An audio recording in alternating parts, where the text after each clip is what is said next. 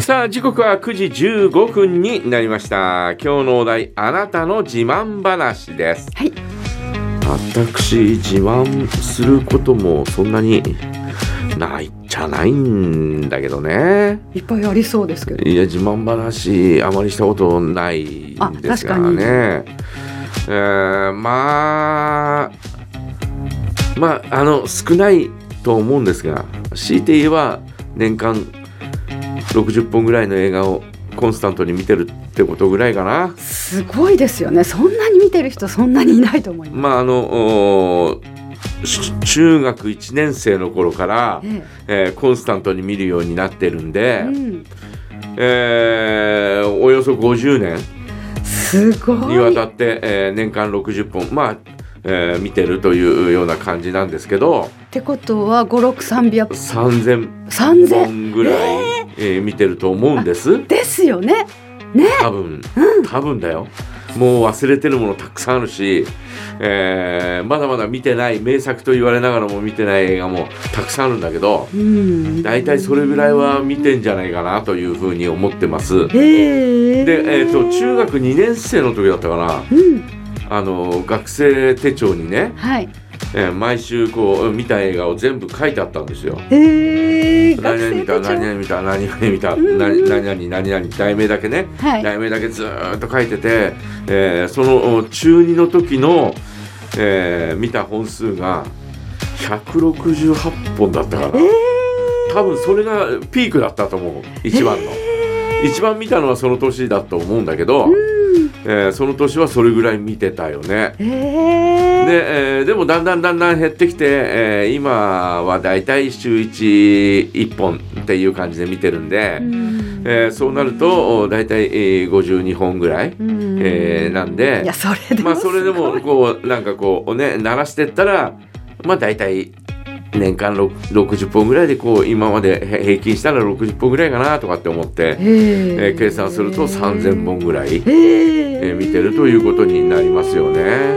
すごい。まあ昔はね、はいえっ、と映画館一回行くと今みたいに、えー一本立ての上映っていうのは、えーそこそこおそんなに多くはなくて、はいはい。えー必ず2本立てだったり、えええーで、えーこうおまあ、映画館によってはですねこれお客さん入んないなと思ったら1ヶ月上映の予定を2週間でやめて、はい。であとの2週間は古い映画を持ってきて、えーで、え3本立てぐらいで上映したりなんかしてたんですよ。へえ。なもんだからあの同じ映画も何何回もお見てたりとか、うんうんえーするしうーんまあだからだまあそういうことを考えてもお大体うんそれぐらいかなというか千本すごい。いやでもねあのーもっと年間500本見たっていう人もいたからねあそうなんですか？年間500本ったらすごいよもうずっと平日も行かないとそれぐらいにならないですよ。いや平日もだけど、えー帯広の上映だけで500本っていうのはか考えられないんで、ええええーだからまあね、えー札幌行ったり釧路行ったりうんとかっつって、えー見れない映画を、えー見に行ったりなんかして、えーそれぐらいになってんのかなというね、ええーそんな感じはしますけどね。ねえーまあまあまああーそれが唯一の自慢ってとこかな。自慢自慢っていうかまあ自分の中ではねでそれをねまた皆さんに伝えることができるっていうのも自慢ですよね。いや自慢では自慢じゃないけどありがたいなというふうに思いますよ。あーねえー好きなことをですね好きなようにやってですね、えー好きなように見て、えーで好きなように紹介できるっていうのはねこれはね本当にねありがたいなっていうふうに思いますよね。でなおかつ、えーねえー短大行って教えたりなんかしてるわけいでしょや。素晴らしい。それはねありがたい以外の何者でもないですよ。でもねその3000も見てるからこそそうやっていね学生の皆さんにも伝えられるその面白さとかね。いや昨日ですね昨日もその授業があったんですが、はいえーチャップリンの街の明かりという映画をですね、名作ですよね。えーみんなと一緒に見たんですけど、そうですか無声映画ですか？うんサイレント映画ね。そうですね。えーうんもうね、えーもう ラストシーンでうん久しぶりに見たもんだから、はい。ラストシーンで なんかううわっとうるうるしちゃって。うるうるしそうになって、はいはい。いやいやいや学生がたくさんいるのにとかって思いながらもですね、はい。えーちょっとですねいややっぱやっぱりいい映画だよなとかって、えー思って、えーしまいましたよね。でサイレントだからこそまたっていうのもありますもんね。サイレント映画はねもうサイレント映画の時代でですね、うん。えーなんかえーややりようによってはなん全部技術的なことは全部出ちゃってんじゃないかなとっていうふうに、にえー思うわけですよ。ええーベンハーとか、はいはい。10回とかっていう映画も、はいはいはい。サイレント映画の時に一度作られてるし、えー。だからあのチャールトン・ヘストン、うん主演のね両方ともそうですけど、はい。あの映画はリメイクなんですね。そうなんですね。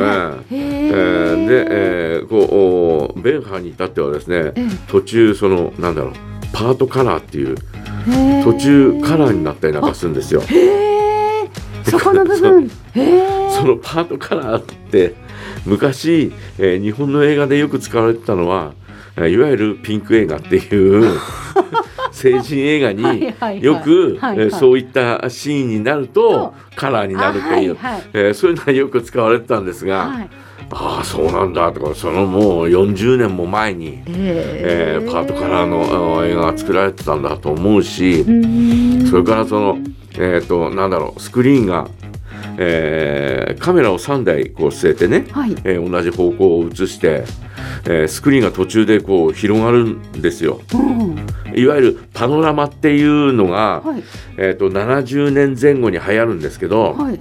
そのおはるかあ50年ぐらい前に、えーナポレオンというフランスの映画で、えー最後のクライマックスになると横長になるのダーンと。へえ。え3面、えースクリーンがあまあいわゆる3面になるんだけど、え3つのカメラ3つの映写機でうん。同時に流して、えーそれがこうつながってるっていう、えーそういったあものをもう1927年ぐらいでうん。作ってるんで、これはすごいよなとかって思って、へええーもうもうこうなったらあーね、えーサイレント時代サイレント映画時代の時にもうほぼほぼいろんなことがね、うんえーこう出てたんだなというふうに改めてえー思ったりなんかしますね。へうんえそういうのあの、えーミニチュアの、えークレイアニメーションっていうのがあって、はい。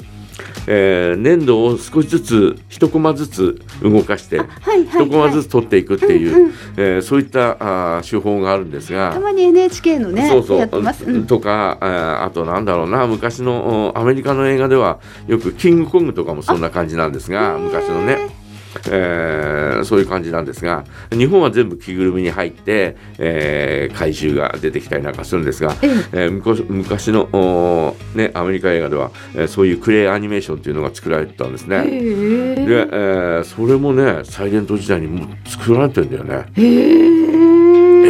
ー、特撮がもう、えーサイレント映画の時にあったんだとかって思うとすごいなとかって、えーやっぱり思っちゃいますよね。えーなるほどねえーそんな映画ね、えー無駄な知識だけは知ってるかなという感じですけどでねも。ねそれをねあの若い人たちにこう伝えられる映画の歴史を伝えられるっていうのがすごいですよね。まあでもね、えー、分かるね、えー、分か分かってくれてんのかなみたいなね。いや皆さん興味を持ってそういうのきっと勉強されてるんじゃないですか？ねそういう素敵な名作を見て。なんとも言えないですけどね。えーということでですね今日はどんなことでも構いませんプチ自慢話で構いませんので、はいえーぜひですね、えー教えてくださいお待ちしておりますはい、メッセージはいつものようにジャガアットマークジャガドット FM でお待ちしています。それでは一曲お届けしましょう。ゲスの極み乙女で青い裸。